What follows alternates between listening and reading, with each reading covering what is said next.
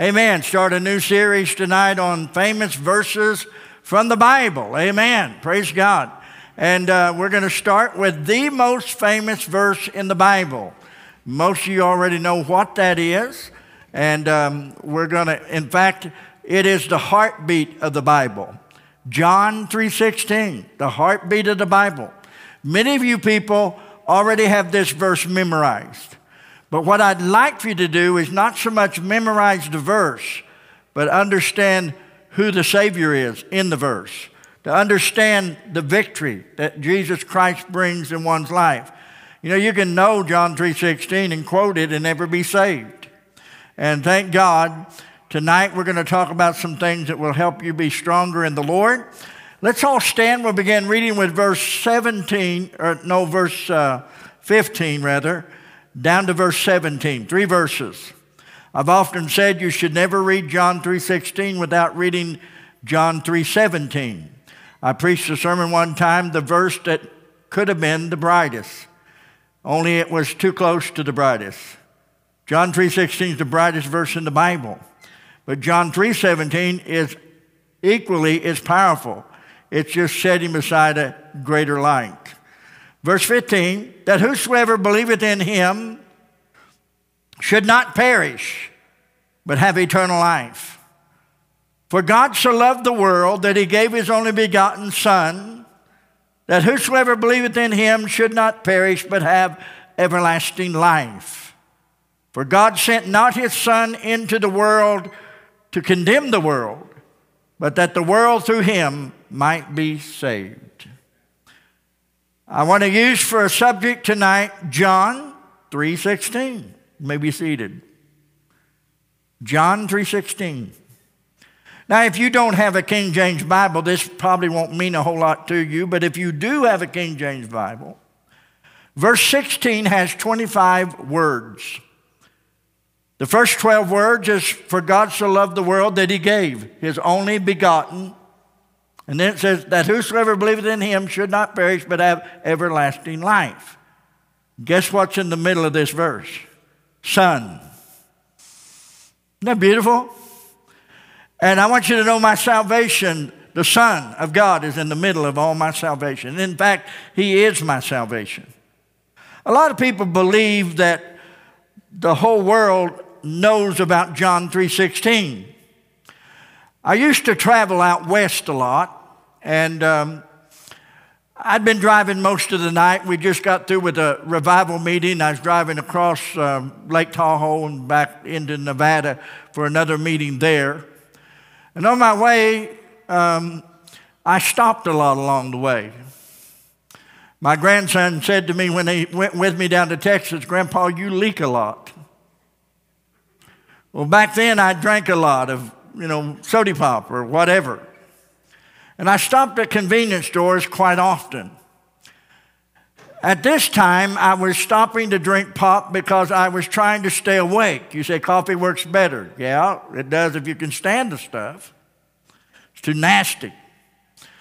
But anyway, I know I'm not helping our courtesy booth back there at all right now. But nonetheless, this convenience store, it was a 7-Eleven. Some of you don't know what a 7-Eleven is, but it's a 7-Eleven. And I pulled into the parking lot. It was early in the morning, about 3 in the morning. And, the whole thing was dead. There was nothing going on. I was the only one there. And I got out of my van where we'd been traveling, and I was pretty much asleep. And so what I did is, as I walked into the door, there was one lady at the counter. She was about asleep herself. She's the only one in the building, and I was the only one with her in the building. And as I walked into the convenience store, I said, "For God so loved the world that he gave his only begotten Son, that whosoever believeth in him should not perish but have everlasting life." I made my way to the counter, and the lady looked at me. She said, "That's beautiful. Did you write that?" I said, "No. My God wrote that." "Oh, that's beautiful. I've never heard that before. Would you explain that to me a little bit? I said, well, yeah. Amen. Praise the Lord. And I did. I explained the verse to her, and it was incredible. The Spirit of God was moving. She's crying like a baby. And I was getting ready to lead her in a time of prayer, you know, to seal the deal. And about that time, a bunch of thugs come in, and, of course, I didn't get to finish the deal because she got distracted. I don't know whether she ever got saved or not. I'm convinced that she did, because I feel that that was a predestined, scheduled appointment that morning with her, because it's not I who saves, it's God who saves. It's not I who saves, and it's Jesus who does the work. And though I got back in my van and drove away, Jesus stayed right there, I have no doubt. And he moved upon her life. And I'm just going to say she got saved. I don't know if she did or not, but I'm just my faith saying, man, she got gloriously saved. All right? We used to have an outreach in Springfield. We had 300 or 400 people saved through that outreach that we had bought there in Springfield on Dale Street, an old church house. Drew maybe remembers that. I'm not sure. Probably not, because I think you come later on. But anyway, it was a little church, and we'd go out door knocking and invite people to church. Well, right beside the church, there was this little house, and I made my way up the sidewalk. It was a long sidewalk, and I made my way up the sidewalk, and I started to knock on her door. A woman was in it. She said, "What do you want?" And I said, "Ma'am, I just come to invite you out to the house." "I don't want to hear it. Get off my porch." I said, "Well, I'm just trying to share God." "I don't want to hear it. Get off my porch." Well, I found my way down that sidewalk feeling like I was walking the plank. I got out of there. Well, I thought, phew, I'll never go to that house again. She's rude. Several months later, in fact, it was about a year later, I'm walking up the sidewalk, and I hear someone sobbing and crying. I looked over there, and there she was, sitting on her porch, and she had a Bible, and she's just going like this to a Bible, and she was crying and just squalling and bawling. And the Holy Spirit said, "Walk up that sidewalk and ask her what's wrong." I said, "What? Am I crazy?" And the Lord says, "Yes, you are. Get up there." And so I walked up that sidewalk, and I said, ma'am. And she looked up and said, "Oh, it's you." And I said, "Yeah, it's me." I said, "Why are you crying?" She said, she kept saying, "I know it's in here." And she's throwing in, "I know it's in here. I know it's in here." She's flipping pages of the Bible. "I know it's in here." And I said, "What?" She said, "Where God loves me. Where I can be saved. Do you know where it's at?" Wow. Hallelujah. I knew exactly where it was at. And I shared Jesus Christ with her. Remember this one thing. Everlasting life is not a recipe. It is not a group of do's and don'ts or a certain series of events. Everlasting life is a person. It is not a recipe. It is not a formula. Everlasting life is a person. And that person is Jesus Christ, and I'll prove that to you in just a little bit. But God loves you. I want to begin by just saying, God loves you. You who lives in this world. I know you live in this world, and God loves you. Notice it says, "For God so loved the world."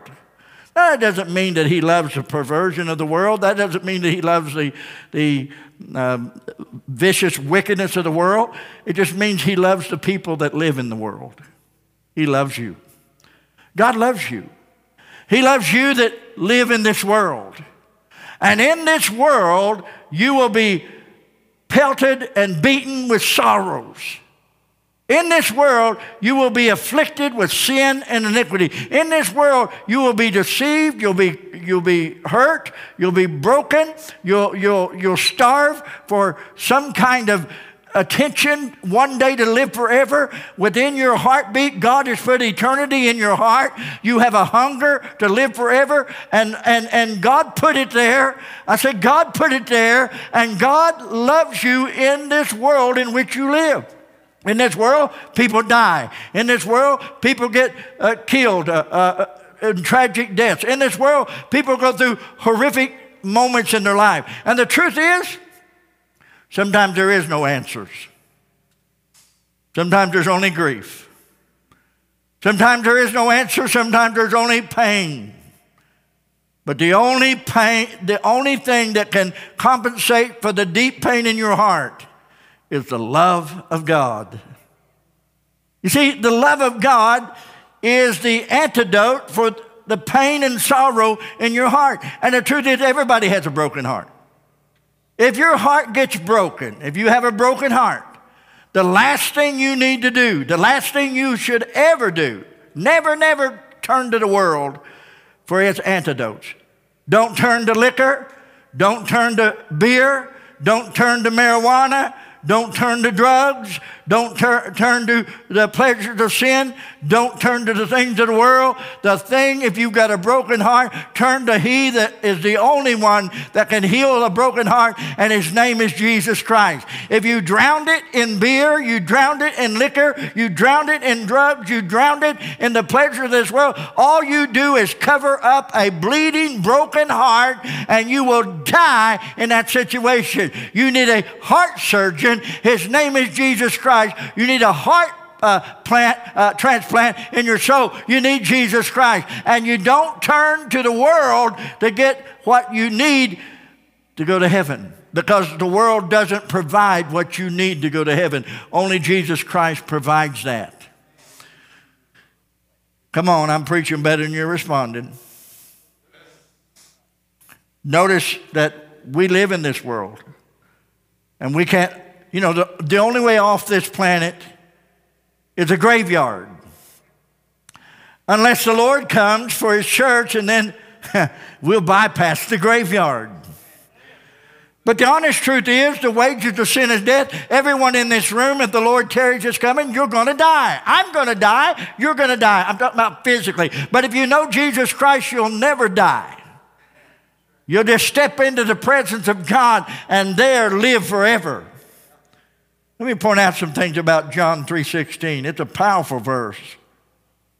John 3:16 says, for God. I want you to understand, all-powerful God has moved on your behalf. God loves you so much. God so loved the world that He gave His only begotten Son.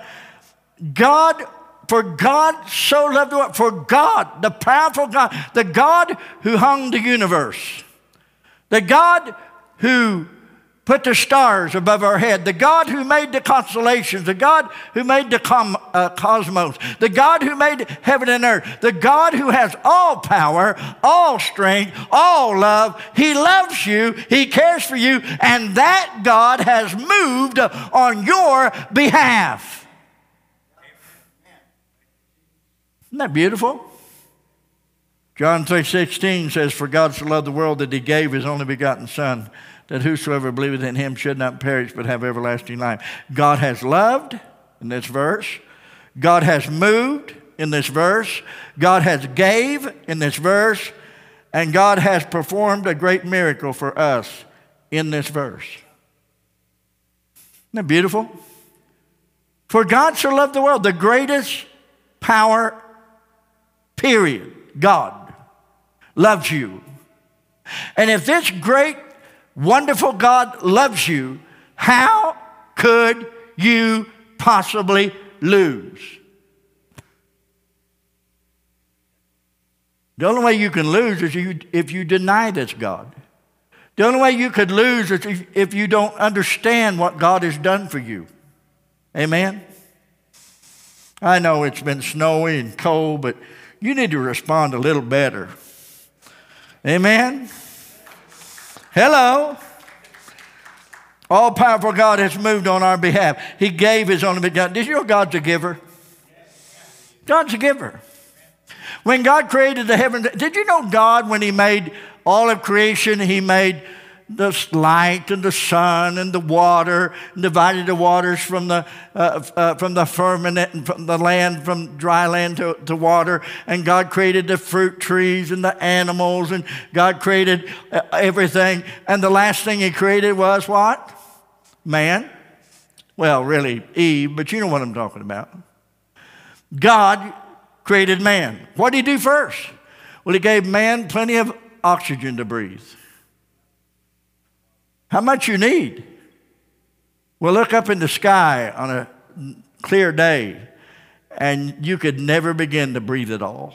Amen?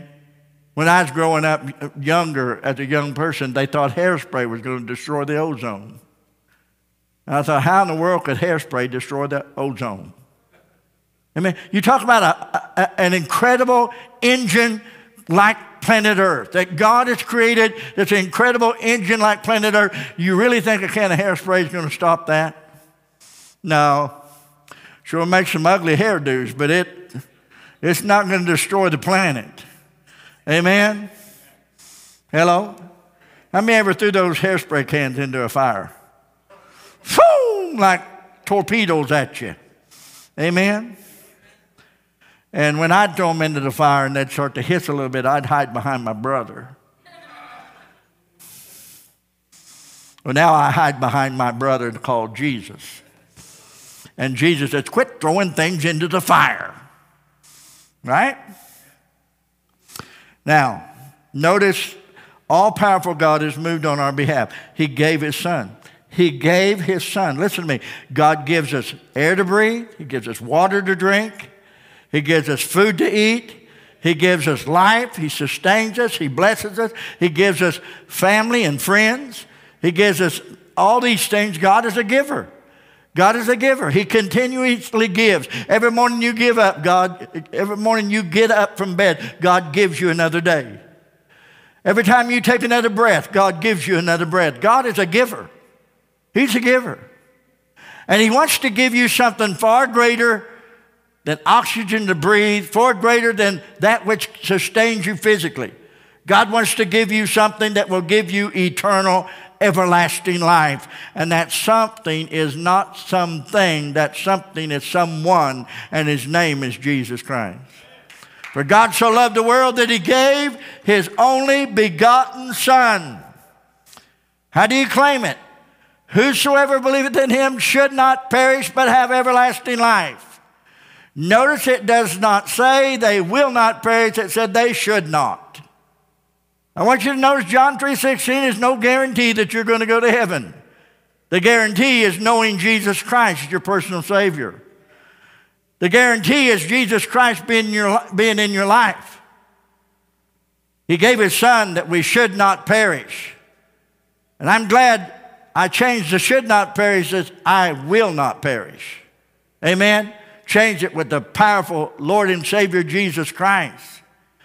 And so we rejoice in the fact that God gave His Son that we would have everlasting life. I pointed this out many times when I was preaching funerals and whatever. You notice verse 15 says, whosoever believeth in Him should not perish but have eternal life. And then I mentioned John 3:16, whosoever believeth in Him should not perish but have everlasting life. And I point this out many times in funeral services. You notice there's a difference between eternal life and everlasting life? You say, are they the same? Yes, they're the same, but one means more than the other means.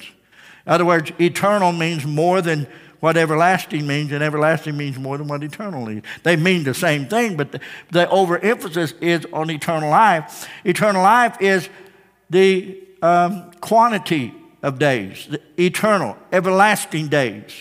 But the everlasting is the quality of life. You'll never wear out. Isn't that good? If I've got something that's everlasting, it's not a Ford Mustang. If I've got something that's everlasting, it's not this physical body that I'm living in. Hello? If I've got something everlasting, it's not anything of this world. What is everlasting is what you and I have by our faith and our possession of Jesus Christ as our personal Savior. Isn't that good? Now, I guess we come to the next question would be this. Everlasting life. What is it? Just what is everlasting life?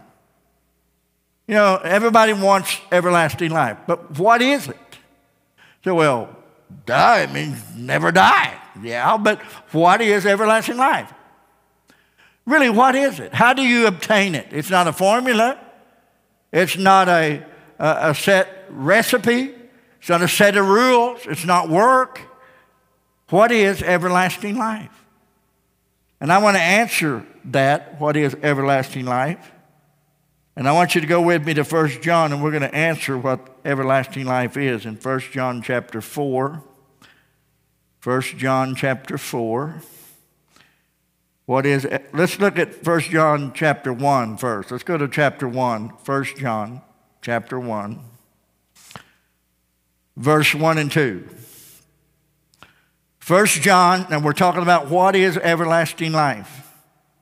Verse 1, that which was from the beginning, which we have heard, which we have seen with our eyes, which we have looked upon, and our hands have handled, of the word of life. He's talking here about Jesus. Parentheses, for the life was manifest, and we have seen it, and bear witness, and show unto you that, what? Eternal life, which was with the Father, and was manifested unto us. The eternal life was with the Father. His name is Jesus Christ. In the beginning, God created the heavens and the earth. Jesus Christ is the light of this creation. The Bible says, in the beginning was the Word was with God, the Word was God, the same was in the beginning with God, and all things were made by Him, and without Him not anything that was made, and in Him was life. And that life is the light of men. And Jesus Christ, the Word of God, was made flesh and dwelt among us. I tell you without any apology, eternal life is Jesus Christ. Eternal life is not your works. Eternal life is not your ability. Eternal life is not a recipe. Eternal life is not a set of rules. Eternal life is not something you make or build or work for or to obtain. Eternal life is a person, and His name is Jesus Christ. Look at 1 John 4:19. 1 John 4:19. We love Him because He first loved us. Who loved us first? Jesus Christ. God loved us first. We didn't love Him. Before we knew Him, we lived like a devil. We didn't love Him. But once Jesus Christ shows His manifestation of love to us because He first loved us, the Bible says we love Him because He first loved us. Now I want you to look at verse 10, same chapter 4. Herein is love, not that we loved God, but that He loved us and sent His Son to be a propitiation for our sins. Someone says, what in the world is a propitiation? Well, propitiation is where God in His holiness and wrath has been soothed by an atonement. Propitiation is simply that. Now, and years ago, back when people didn't know God, they threw their babies to the crocodiles in the Nile River. What were they trying to do? They were trying to have a propitiation.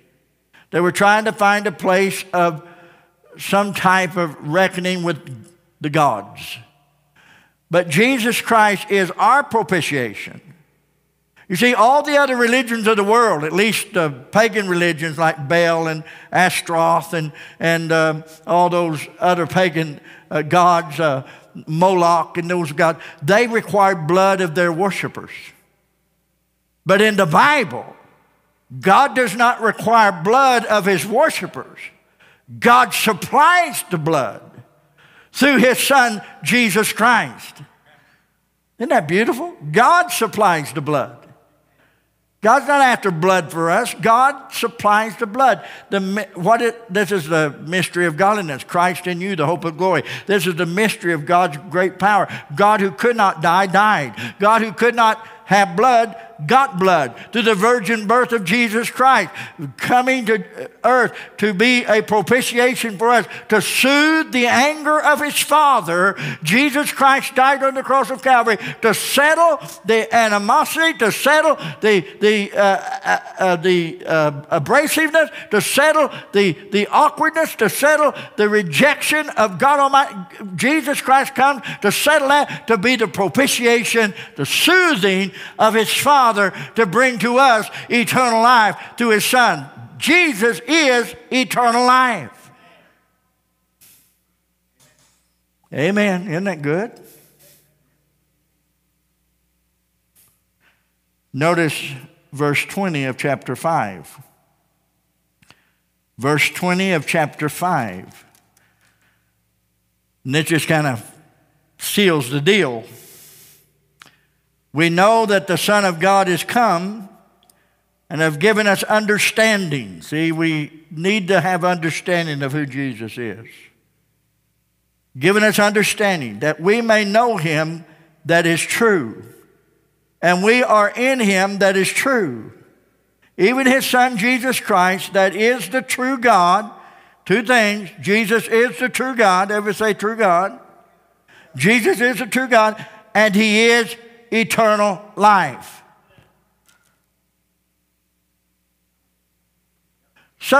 There's way too many people trying to figure out how to get eternal life. It's not something that you travel the world over to find. It's not something that you work for, or a recipe, a formula. It's not something that you have do's and don'ts. Well, if I'm a good boy, I'll have everlasting life. No, if you're a good boy, you're going to die and go to hell, drop dead, die and go to hell without Jesus Christ. Good isn't good enough. Being nice isn't nice enough. Being a good person isn't good enough. You've got to be redeemed by the blood of Jesus Christ, because we are all born wrong.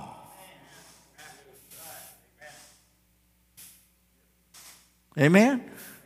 It didn't take me long after I brought my firstborn son home that babies are a messy deal. You may know what I'm talking about. Babies are a messy deal. It didn't take long for me to figure out. I love the words of John R. Rice. John R. Rice had a house full of girls, didn't have a boy. And they asked John R. Rice, when do you spank your children? He said, well, the girls, you got to start spanking them at about 2.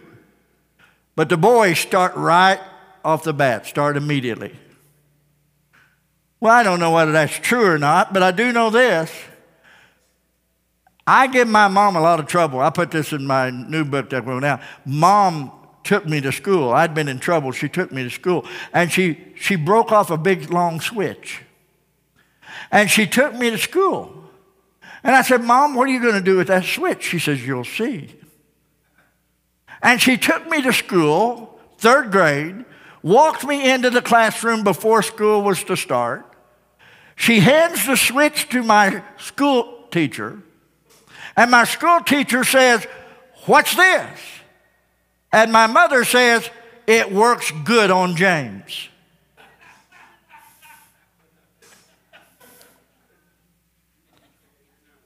Now, Barbara knows that Marjorie Jane would do that, and she did. Amen?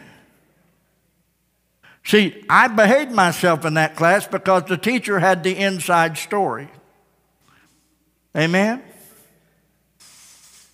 Now, I want you to know, you and I as Christians have the inside story. We know that Jesus Christ is eternal life.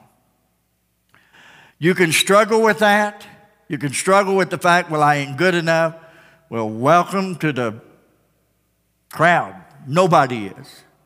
You can struggle with the fact that you're struggling with your salvation. You can struggle with all that.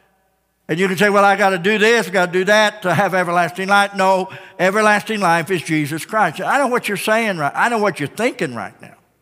You're thinking, well, if it's that easy and that simple, then we can just sin and do what we want to do. No. Jesus has a switch. And he does chasten us when we do wrong. But wait a minute, it's bigger than that. It isn't that we can do anything wrong we want to do. Because if we do everything wrong we want to do, we really don't have Jesus Christ. If we have Jesus Christ will transform us into a new creature. He will change us into His likeness. And the more we spend time with Jesus Christ, the more we're like Him. The more we walk like Him, the more we talk like Him. Everlasting life is not works and do's and don'ts, and you can say, well, that's too easy. We can just sin and say, I believe in Jesus. No, that's not what the Bible teaches. The Bible teaches if you consume Jesus Christ, if you assimilate Jesus Christ into your life. The Bible teaches when Jesus Christ becomes deep within, embedded in your heart, we love Him because He first loved us. That's what it's all about. It's about a personal relationship with Jesus Christ. I know what you're thinking. Well, that's just too easy. You know, we got to add some stuff to this. And Barbara knows what I'm talking about. Churches get sidetracked because they don't think God can handle this. Well, trust me, Jesus Christ can handle you. Trust me, He can handle you. He doesn't need any help from me or anybody else in this room to save you. Jesus Christ can do that on His own. But it's a personal relationship with Jesus Christ. You can't run to the world, drink and smoke and take drugs and think you're going to smother a broken heart or smother. All you're going to do is complicate things. All you're going to do is make your life miserable. All you're going to do is make it miserable for other people. But when Jesus Christ comes in your life, you can be, as I preached Sunday morning, you can be part of the Jesus generation. You can break the curse. And you can live for Jesus Christ. Isn't that good? For God so loved the world that He gave His only begotten Son, that whosoever believeth in Him should not perish but have, what, church? Everlasting life. God sent His Son because His Son is everlasting life. And His Son went to the cross of Calvary. Oh, He healed the sick. He raised the dead. He performed miracles. He walked on water. He proved He was God Almighty. He proved He was the Son of God. Oh, yes, He performed the miracles. Oh, yes, He sent us the good word of God from heaven. Oh, yes, He's the bread that come down from heaven. And if we eat of the bread, we'll never hunger again. Oh, yes, He's the water of life. And we drink of Him, we'll never thirst again. Oh, yes, Jesus Christ came as a miracle worker down from heaven, robed in the flesh of mankind, and God was inside of Him, reconciling the world unto Himself. And Jesus Christ performs a miracle, and He marches up to the cross of Calvary, and He takes your sin, my sin. He sheds His blood. He agonizes on the cross of Calvary. He dies for propitiation. He dies for our sin debt. He dies on the cross of Calvary. He takes our sin and puts it away. He takes our past and throws it away. And He says, now you believe me, you trust me, and you believe that I died for you, buried, and rose again from the dead. I'm your Savior. I'm going back to the Father. I go back to the Father. I'll come again and receive you unto myself, that where I am, there you may be also. In my Father's house are many mansions. Mark it down. Jesus Christ is returning. We're His child. We're washed in His blood. He rose again from the dead. He ever liveth to make intercession for you and I. He is everlasting life.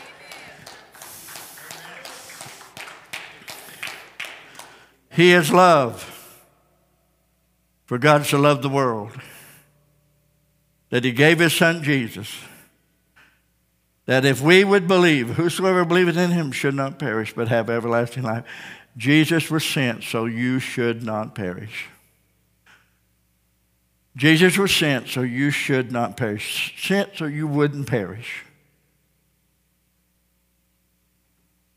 And Jesus came not into the world, verse 17.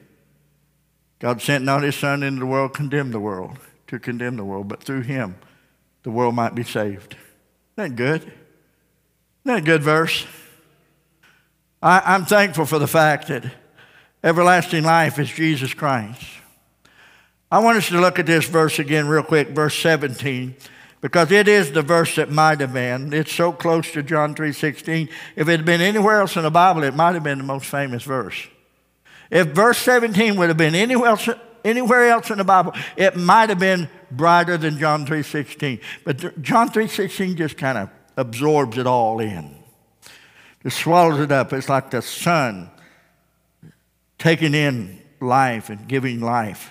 Verse 17, for God sent not his son into the world to condemn the world, but that the world through him might be saved. Who's it through? Is it through a recipe? No. Is it through do's and don'ts? No. Is it through your good works? No. Is it through a formula? No. It's through Jesus Christ. And he comes and dies on the cross of Calvary so that you can have eternal life. And you can say all day long, that's too easy. No, it's not too easy. Jesus Christ paid the greatest price in all of creation so that you and I could live forever. Amen? Hello? I use this illustration, and I'll wrap it up with this illustration. When you go to the hospital or to a high, several-story building, they have what's in it, an elevator, right? Now, you can take the stairs, and you might do that if you're a young man or a young woman. But when you get older, you're not taking the stairs. You're going to get in that box that says, going up. Amen? You know, I walked into the elevator and said, going up. And I was standing beside a crowded elevator, and they said, and the elevator said, going up. And I said, I hope none of us are going down. And guy spoke up and said, what do you mean by that? I said, well, down's the place you don't want to go. He said, you mean down in the next floor? I said, no. In the bottom floor is the morgue. From there, it goes to hell. He didn't like my conversation. Let me share with you just a little about the elevator. The Bible says that Jesus Christ paid the sin debt for us. He is the propitiation. He gave his life for us. Salvation is free, but it is not cheap. When you get in an elevator and you just step inside and it says, going up, you don't have to do a thing. You just step in that elevator, the door closes, and you go up.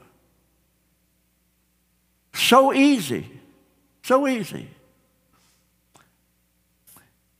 But somebody who built that elevator, the engineer that put it on a blueprint and laid it out, the steel workers that welded the steel together, the cable put it together, to put that elevator together took sweat, blisters, time, and effort. And for you to step inside that elevator, going up, that's easy. But the men who built that elevator, that was extremely hard. Now, I want you to know Jesus Christ built for us an elevator going up. And Jesus, with blisters, with stripes, with bloodletting, with agonizing, going to the tomb, rising again from the grave, he built a way for us to step inside. I am the door. Jesus Christ said, I am the door. He made a way for us to step inside so the preacher can shout, going up. Is it you say it's too easy. No, it's not too easy. Jesus paid an agonizing price for you to be able to get in that going up. Isn't that good? No one will ever get in an elevator again without remembering my going up. Right? Amen. Now, this has nothing to do with the sermon, but I saw on YouTube where a woman got in the elevator. She had a dog with her. And the dog is on a leash and collar. And the woman gets in the elevator, and the door's shut before the dog got in the elevator. Going up. And so was the dog on the outside. And if it hadn't been for a quick moving individual to unsnap that leash from that dog would have been going up into plaster and steel, and it would be dead doggy. I want you to know if you try to go up any other way, you're a dead doggy. And I'm here to try to unclip you from your leash and tell you, get in the elevator. Get in Christ. Amen. So, well, you mean I can't go to the bars? I didn't say that. You can go to the bars. I used to go to the bars. In fact, I still go to the bars. It's a Dove soap bar, a lava bar, ice cream bar, food bar. I've not been delivered from all bars. Golden Corral bar, salad bar, soap bar. Huh? I'm not saying that you've got to do this and this and this and this to go there. I'm telling you that Jesus Christ is the pivot point for you. And once you give him your life, he takes nothing but all of you. He doesn't take a piece of you. He takes all of you. And when you give your all to Jesus Christ, he will absolutely transform your life. So how do I do that? Well, you can start by coming and hearing these sermons on famous scriptures, famous verses from the Bible, because I'm going to deal with simple, famous verses that will transform your life if you're struggling in any way concerning your salvation. I believe today helped some of you. And some of you watching online, this helped some of you. Amen? Amen. And this message will go out, and I believe it will help people. And next week we'll be in the Old Testament, the most famous verse in the Old Testament. Say, what is it? Figure it out before Wednesday. All right? And we're going to just grow in the Lord and have God's blessing. Amen? I want everybody to say, going up. Come on, say it again. Going up. That's what we want to do. We want to go up. Stand with me. Josh is going to bring a song.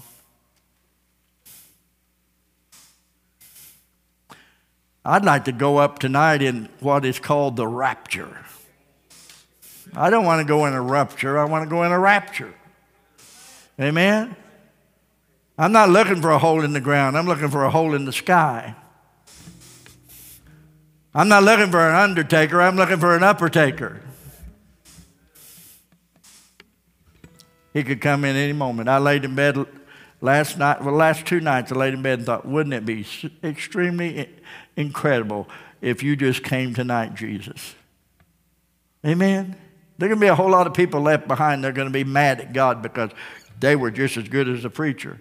Well, the truth is you're not just as good as the preacher. I have Jesus. You don't. If you don't make the rapture, you don't have Jesus. That makes you lost and me saved because I have Jesus. Amen? Though there'll be a lot of people mad. I serve God, but he left me behind. I'm angry at God because he left me behind. Listen to me. A little dab of do you on Sunday morning or every other Sunday, little dab of do you isn't being born again. It's being religious. It's being hopeful that you're right with God. I got to stop. But I want you to understand that John 3:16, you are not saved by God's love. You're saved because of God's love. I'm not saved by God's love. God doesn't save us by his love. I'm saved not by God's love.